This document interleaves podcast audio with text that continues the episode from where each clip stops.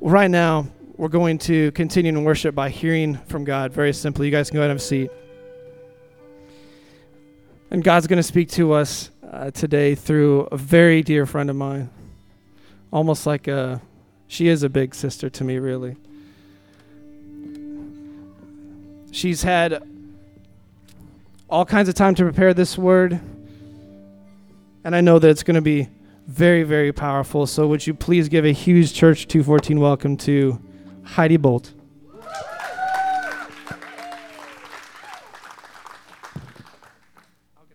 Thanks, Phil. I love you too. You're like a brother to me too. You know, side note, my little sister is marrying his little brother. So legally, we are co sibling in laws. That is the legal term.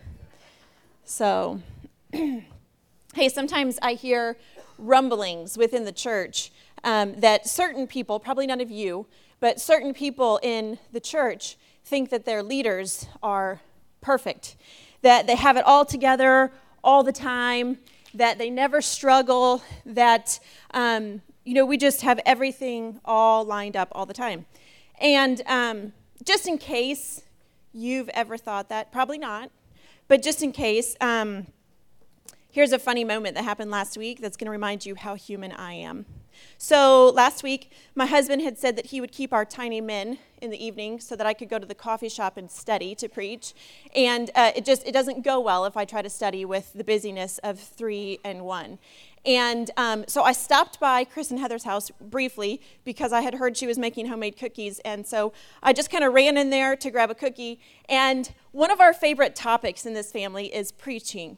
There's a lot of us that preach, and we love to talk about it. And so Chris, my brother, says to me, "Hey, you know, um, how are your thought processes on your message? Like, how? Tell me what you're thinking and where you're going with it." And so I began to share with him some of my thoughts on blessed are the meek. And he is a really patient guy. And he had this little look of confusion on his face for a moment, but he let me just keep talking. And I talked for a few beats before he finally said, um, Heidi, I mean, that's interesting. Aren't you scheduled to preach on blessed are those that mourn? And I stopped eating my cookie, and there was a bit of cloudy confusion, and I said, Wait, what? See, because I had already started to process in my mind and to pray through what it would look like to preach on blessed are the meek. And I had literally almost gone and sat down and prepared an entire message for our friend Mike next week, who will be preaching on Blessed are the Meek, when in fact I'm scheduled to preach on Blessed are those that mourn. And so I said, Yes, good talk, Chris and Heather. I will be focusing on Matthew 5 4 today, which is God blesses those who mourn, for they will be comforted. Now, um, we're in week two of a series called Base Camp, and I'm so excited about this series because I just believe God's going to do something really profound. But we are studying the famous passage where Jesus is preaching to his disciples, and it's entitled the Sermon on the Mount, quite literally, because he preached it from a mountainside. And um, he taught the disciples the ways that their atti- attitude should be in life. And if he had titled it for sake of podcast, I think he would have called it simply the Beatitudes. And um, the Beatitudes, when you begin to study them, you'll see they're a little different to study than an ordinary story passage from the Bible. Each one is a saying um, that is proverb like, which, as Chris pointed out last week, is interesting that it's proverb like, being we're coming right out of our Proverbs series. Now, we do plan things out, but we had missed that correlation in planning these series. But God had not. I just love his detail, and when he speaks to us, he is so attentive to just weave all the details together. So the Beatitudes are cryptic, yet they're very precise, and they're full of deep meaning. Now, each topic um, forms a major biblical theme. And so there's lots of things that Jesus covers in this sermon. And really, if we apply them, we are going to walk the way Jesus wanted us to walk in life. I absolutely love the Sermon on the Mount. I have to tell you, it's one of my very, very favorite things in the Bible. Outside of Jesus dying for me, it's one of my favorite things. So when I was young, um, I was homeschooled. Yes, believe it or not. There are some homeschoolers that, yep, right here in the front row, two rows back. Um, some of us um, aren't socially awkward and weird, and we know how to talk to people. Um, some of them are all of those things. Some of us aren't. But anyway, at um, a young age, my schooling revolved around biblical topics. And at the age of nine, I was privileged to get to memorize Matthew chapters 5, 6, and 7, the Sermon on the Mount. And I am just struck to this day by how profound it is when we memorize God's word, how it sticks with us. Because I've gone back a few times and kind of for fun looked at this passage and thought, I wonder how much of this I could remember. And it is incredible because almost word for word, I can remember all three chapters.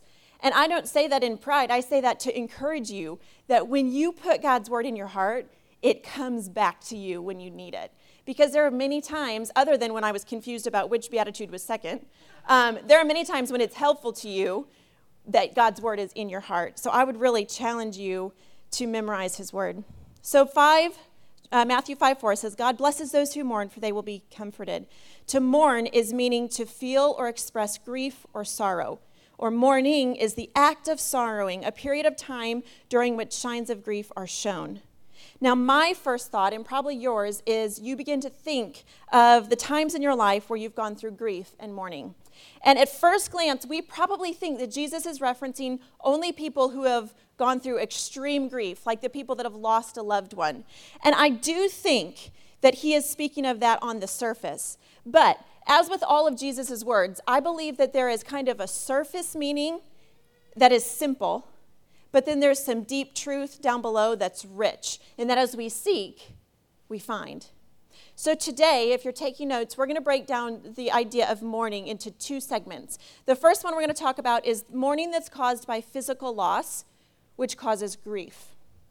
And then the second side, we're going to look at mourning that's caused by the recognition of our sin, which causes repentance. Okay, so first, the mourning that is caused by physical loss. The verse says, God blesses those who mourn, for they will be comforted. And I think that's one of the most important words in this passage. His promise says that they will be comforted. You will be comforted. Now, this is one of the most special beatitudes to me, and so I'm glad I'm the one preaching on it because um, it's profoundly relevant. You see, everybody mourns and everyone grieves, whether it's the death of a loved one, a broken relationship, a lost job, a broken marriage, a, a lost child walking from God, whatever it looks like, everyone mourns. And um, these are the memories that started to flood my mind as I thought of my own life and my seasons of grief and mourning.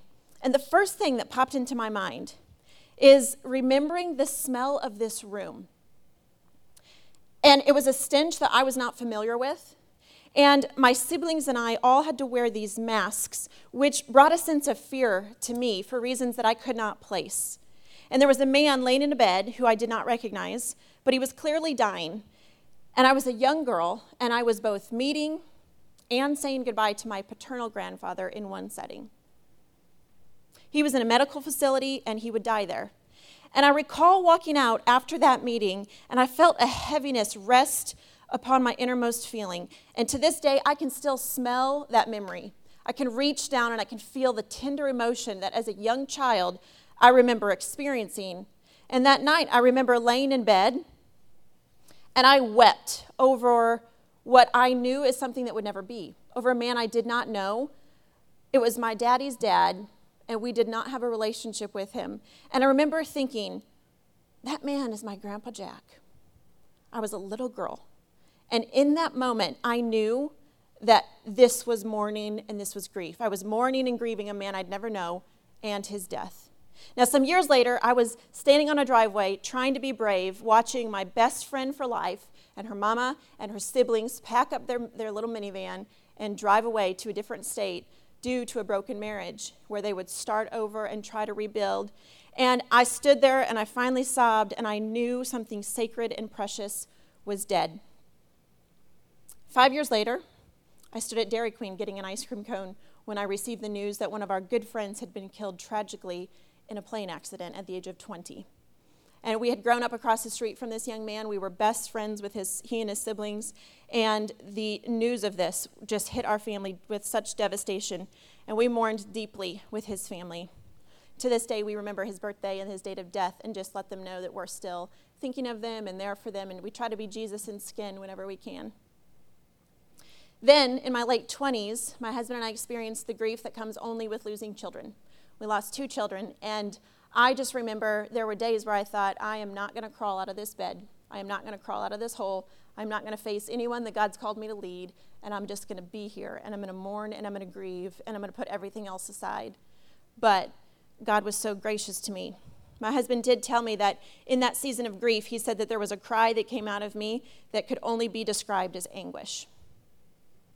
More recently, we mourned the death of Granddad Bolt. He was an awesome man. He was hilarious. He never left you without a laugh. Um, to this day, we recall his jokes, and he, he was just awesome. Um, but he battled cancer, and he went home to Jesus three years ago. The other day, I called Nana, and I just said, Nana, you know, I'm talking on grieving and mourning, and um, I just want to know how did you cope uh, through losing him in these last three years? And she said, through tears, she said, you know, it was, um, it was knowing I'd see him again. She said, It was the outpouring of love I received from those who also loved Granddad, and it was Jesus. It was just Jesus. And so, through all of these seasons of grief and mourning, I can recall only one theme that hit all of them. And it was that Jesus gave his unexplainable comfort in my season of mourning. And in knowing him, it changed everything. So God blesses those who mourn, and they will be comforted by Him.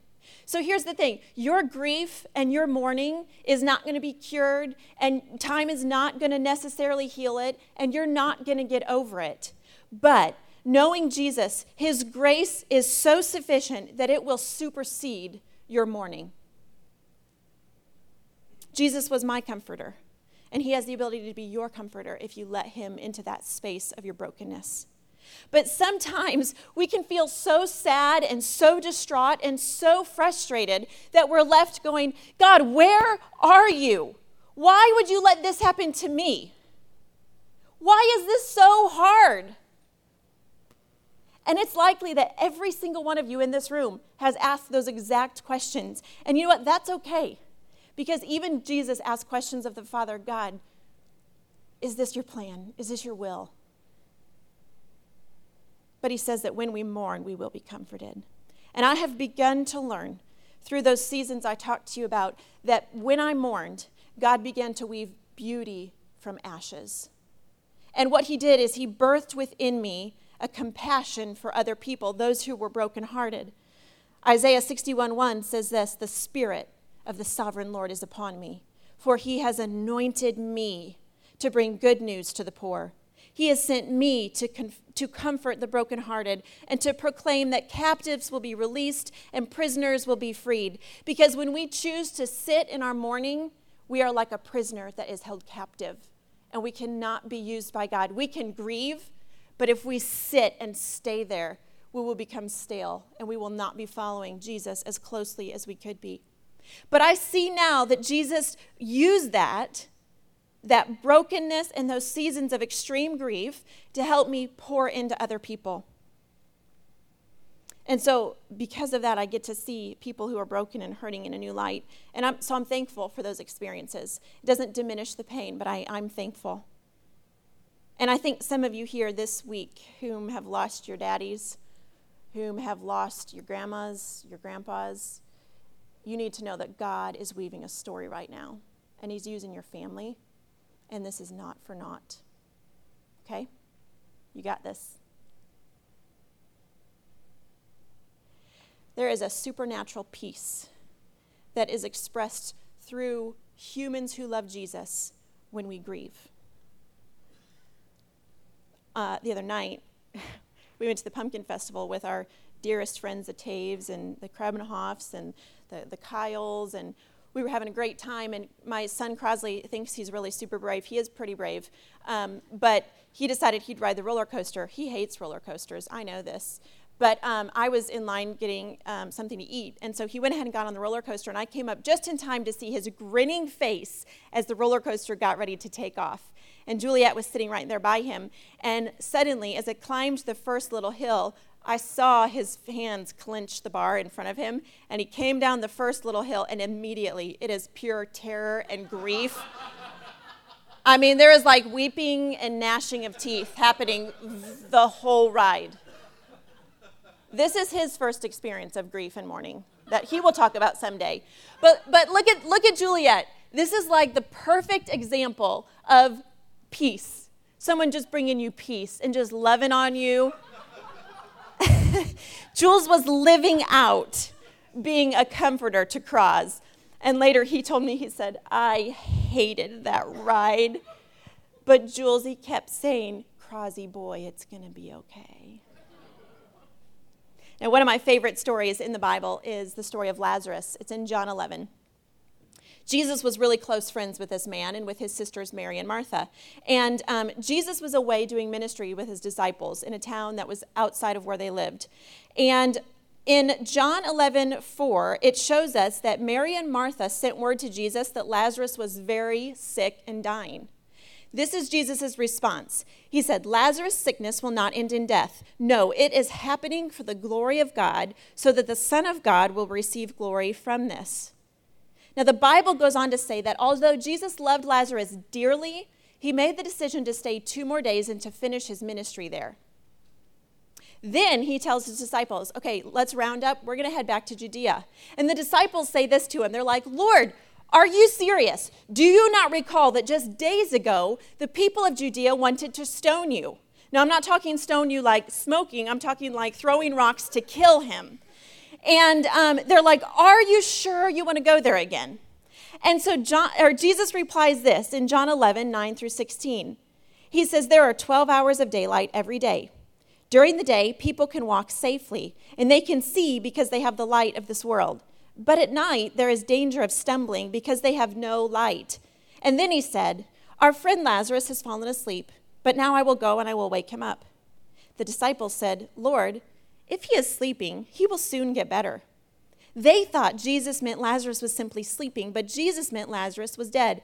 So he told them plainly. I love this. Sometimes Jesus just speaks plainly to us. I love this. He says, Lazarus is dead. For your sakes, I'm glad I was not there, for now you will really believe. Come, let's go see him. Thomas, nicknamed the twin, said to his fellow disciples, Let's go too and die with Jesus. Now, in some translations, Thomas is called the doubter. Thomas the doubter. And so the first thing I notice in this passage is the human lack of faith in Jesus. Jesus has just told them exactly what he's going to do, and they doubt him. So, this moment of Thomas hearing from Jesus and hearing his words very precisely interprets them in his own way and tells the people around him, We're going to all go and die with Jesus. Super brave and manly of them to be willing to die, die with Jesus. But talk about a lack of faith. Talk about the God of the universe is standing in front of you in flesh, telling you what's going to happen, that your faith will be increased, and you translate it in your own way. Sometimes we interpret his words so, so incorrectly. Jesus said, I'm going to take you and increase your faith. Clearly, if they were dead, there would be no increasing of their faith. But they interpreted his words incorrectly. You guys, this speaks to me so much because I've done this.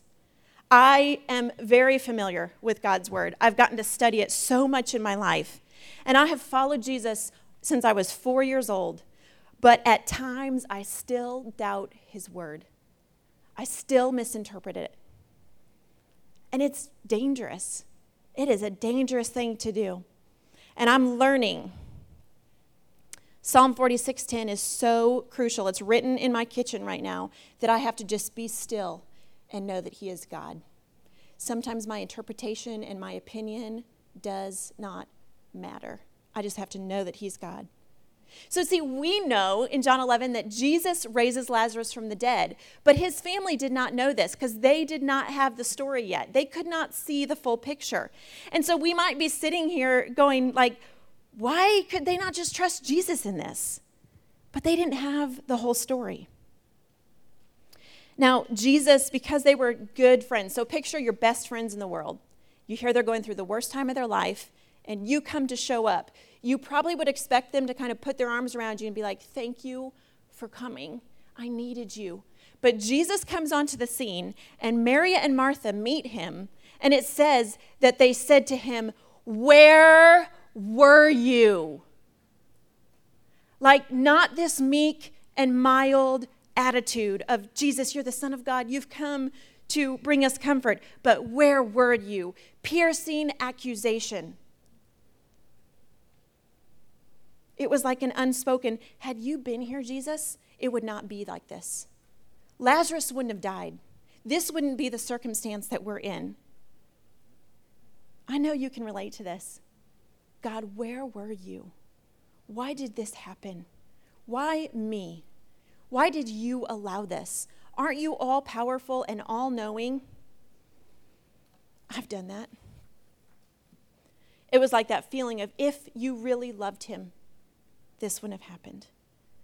But Jesus is on the scene and he sees that they are weeping and deeply anguished and in deep trouble. And in John 11 33, it says, When Jesus saw them weeping and he saw the other people wailing with them, a deep anger welled up within him and he was deeply troubled.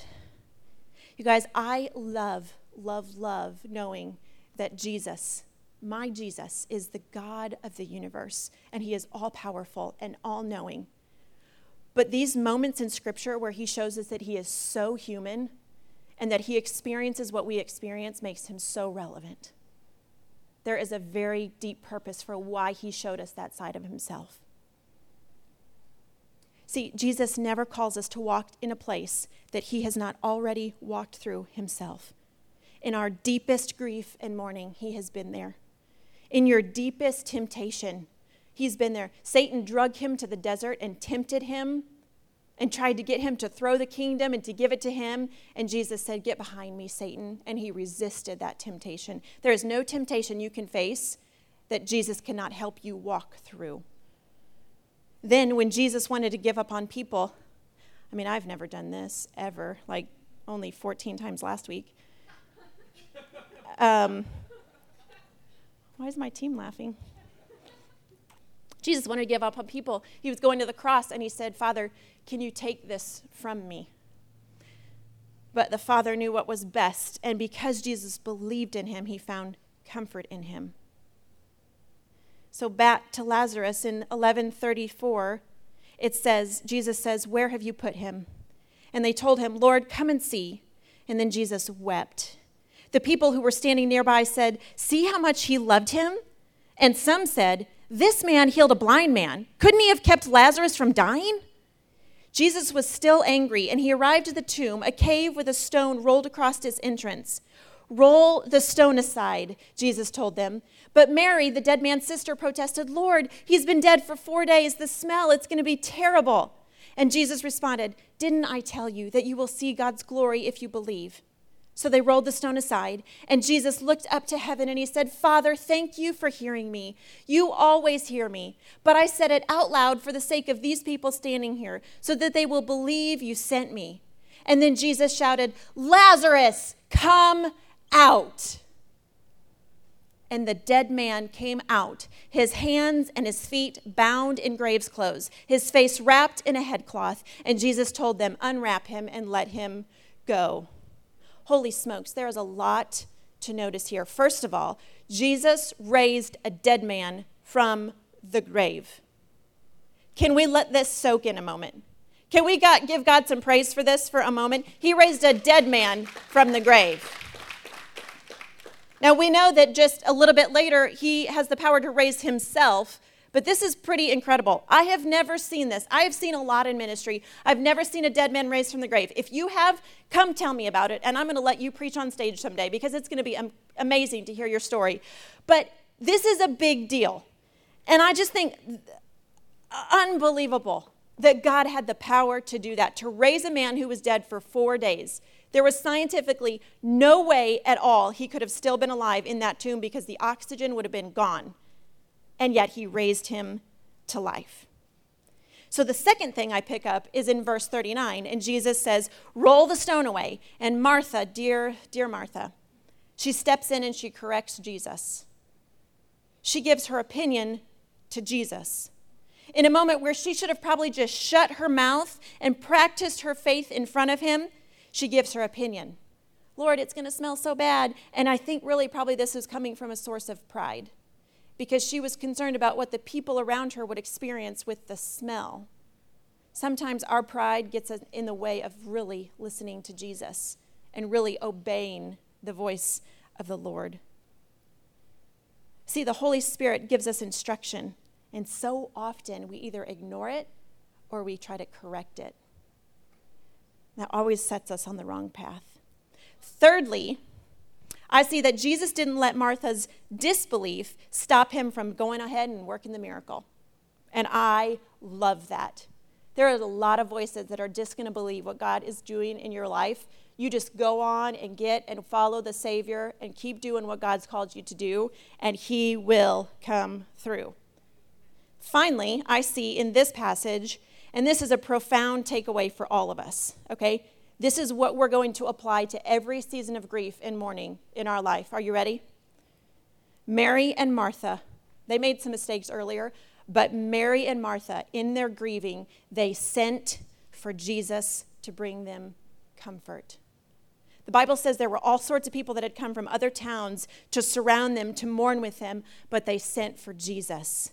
See, they knew him well enough to know that they needed him in their time of mourning. And based on Martha's reply, when Jesus said, He will rise again, she responds to Jesus and she says, Yes, he will rise again when everyone else rises in the last day. So the response shows me that Martha was not asking Jesus to show up and do the impossible. She was trusting Jesus and asking him to show up and do the very possible, which was simply to comfort her. And if you have ever experienced comfort from God in the midst of immense grief, you know that it is supernatural. It is supernatural. See, all too often we're right in the middle of grief and we spend time looking at everyone around us for comfort and for provision and for the ability to step forward when we're forgetting that we've got to send for Jesus. We've got to seek Jesus every single day. So we have to seek him in our grief and in our mourning. He is the only source that can fully comfort us. Now, we're going to watch this quick um, music video. It is so profound and so just it's incredible. And I want you to picture your seasons of grief and mourning, and I want you to picture letting Jesus come as your comforter as you watch this. I love where he said, day by day, rest in his grace. Day by day, rest in his grace. And I so believe that if we can do that, if we can trust God on his word, and we can trust that he's using our trials and our mourning to glorify him then we walk in a totally different light. Now, as we close up, we've got a few more minutes, and we're going to look at the second type of mourning. And this affects all of us. And this is the mourning of our sin that causes repentance. You see, sin will eternally separate you from the love of God. Mourning here on earth sometimes separates us from the people that we love, but your sin will eternally separate you from the love of God if you choose for it to do so. You see, if we cannot humbly seek Him out here on earth as first our Savior and then our comfort and send for Him, we have missed the point of this life entirely. So everyone mourns, and we see an example that even Jesus Himself mourned the death of His dear friends. But we have to call for Jesus. We have to let him be our rescuer and our comforter. We as humans have to get to the point where we mourn our sin with as much intensity as we mourn the earthly things that happen to us. Because no matter what you have lost on this earth, I am not downgrading the pain. I have been there with you and walked those roads. But if we are going to cling to the earthly things in our mourning and we are not going to put our eyes on Jesus, then we are not going to walk in the truth of what He has for us. And we will miss eternity. We have to be to the point where we are mourning our sin, where we are moved to repentance, and where our, our repentance alters our actions. You have to mourn your sin move to repentance and alter your actions. There's a sin that separates us from God, and it is so great and it is so massive. A sin that put Jesus on the cross because he loved us, because he loved you, because he loved me. And when you begin to encounter the love of God, I want to tell you this it is the single truest comfort that you will ever breathe in. And it will heal your spiritual and your physical and your emotional pain. The love of God and repentance is all you need to be healed of sin. And so, mourning our sin is the first step to healing in our relationship with God the Father, with Jesus the Son, and with the power of the Holy Spirit living within us. If we are truly mourning our sin and we are moving into repentance, we will begin to see the face of Jesus. Now, I have sat and witnessed, and I even saw it this week, where someone begins to recognize their need for repentance where they begin to understand the brevity of the forgiveness that has been breathed over them. And it's like watching a rock from the top of a mountainside begin to roll. And as it rolls down the mountainside, it breaks off other parts of the mountain with it. And the weight of it comes crashing down and it hits the base of the mountain where it rests and where it stays. And you see, this is exactly what Jesus wants us to do. When he died on the cross, he gave us the ability to take all of that sin that has become such a mountain in our life, that has seemed so immovable, that might seem so unforgivable in your mind. And he wants it to all come crumbling down. And he wants the weight of it to sit at the foot of the cross. And here's the thing when that mountain loses those boulders, you do not have the strength to pick it back up. You can try, but it will not work. And when you let your sin fall to the foot of the cross, you've got to leave it at the foot of the cross, and you cannot pick it back up. I am not speaking as someone who does not have authority in this area. I have walked through seasons where my sin separated me from the grace of God, and where I had to take that sin and I had to let it be broken off of me, and I had to humble myself in some people's eyes that I really held in great regard, and I had to deal with my sin, and I had to put it at the foot of the cross. And you know what? Just a few nights ago, I laid in bed and I was tempted to recall the sin that separated me from God the Father. And as I laid there, you know what I did not feel? I did not feel condemnation. I felt comfort from the Savior as he breathed that remembrance of his life and of his forgiveness. He said, You have mourned this. My grace is sufficient for you. And you know what? I woke up and I stepped into that confidence again of knowing that my sin is behind me. He is victorious. He is all powerful. He put his arms on a cross and let them nail his feet and his hands to a cross, and a spear broke his side as blood gushed out for you and for me. And the thing is this he would have done it if it was just me. But he chose that his grace would cover all of us if we choose for it too. And so then his power to raise himself from the dead makes him victorious over that sin. So not only does the sin die, but he uses it for his glory. And so, Him both dying and conquering death gives us the ability that no sin, no mountain of sin in our life can Jesus not redeem. That's what I want you to know today. No matter what you're going through, no mountain of your sin can Jesus not redeem. He will use everything for his glory. Matthew 11, 28. I recalled this the other night laying in bed, and Jesus says, Come to me, all of you who are weary and carry heavy burdens, and I will give you rest. Take my yoke upon you. Let me teach you, because I am humble and gentle at heart, and you will find rest for your souls. For my yoke is easy to bear, and the burden I give you is light. He is a God that is so full of grace. Recently, I heard Michael Jr., who is a famous comedian, preach. He is hilarious. If you've never heard him, I love to laugh. I know I seem kind of serious up here today, but I love to laugh.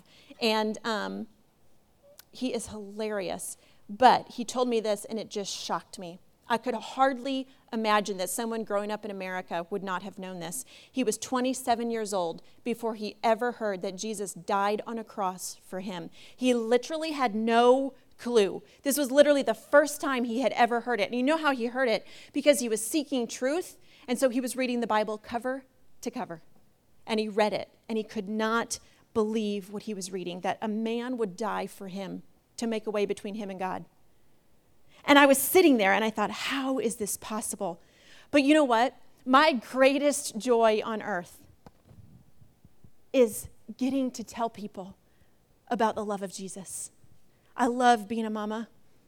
But you know, the greatest joy is watching someone walk from death into life and the understanding that Jesus is their entire comfort and their entire salvation. It is the most life changing thing to watch someone go through that. And so, if you're sitting here today and you're in that place, maybe you knew that Jesus died for you, maybe this isn't the first time you've heard it, but I would challenge you don't let your pride get in the way. Don't let a mountain of sin that you think separates you from God the Father stand in your way. Don't let a season of grief cripple you from walking into God's grace for your life because I promise you, He's going to use the story you're going through right now. And I'm going to ask you to bow your heads and pray with me for a moment. Lord Jesus, I pray for these two groups of people sitting here, God, the ones that are struggling with grief and with mourning. Lord Jesus, I pray that as Martha and Mary exampled, God, that they would have the, the courage to send for you. Despite those who are around them, I pray that they would have the courage to say, Send for Jesus, bring me Jesus.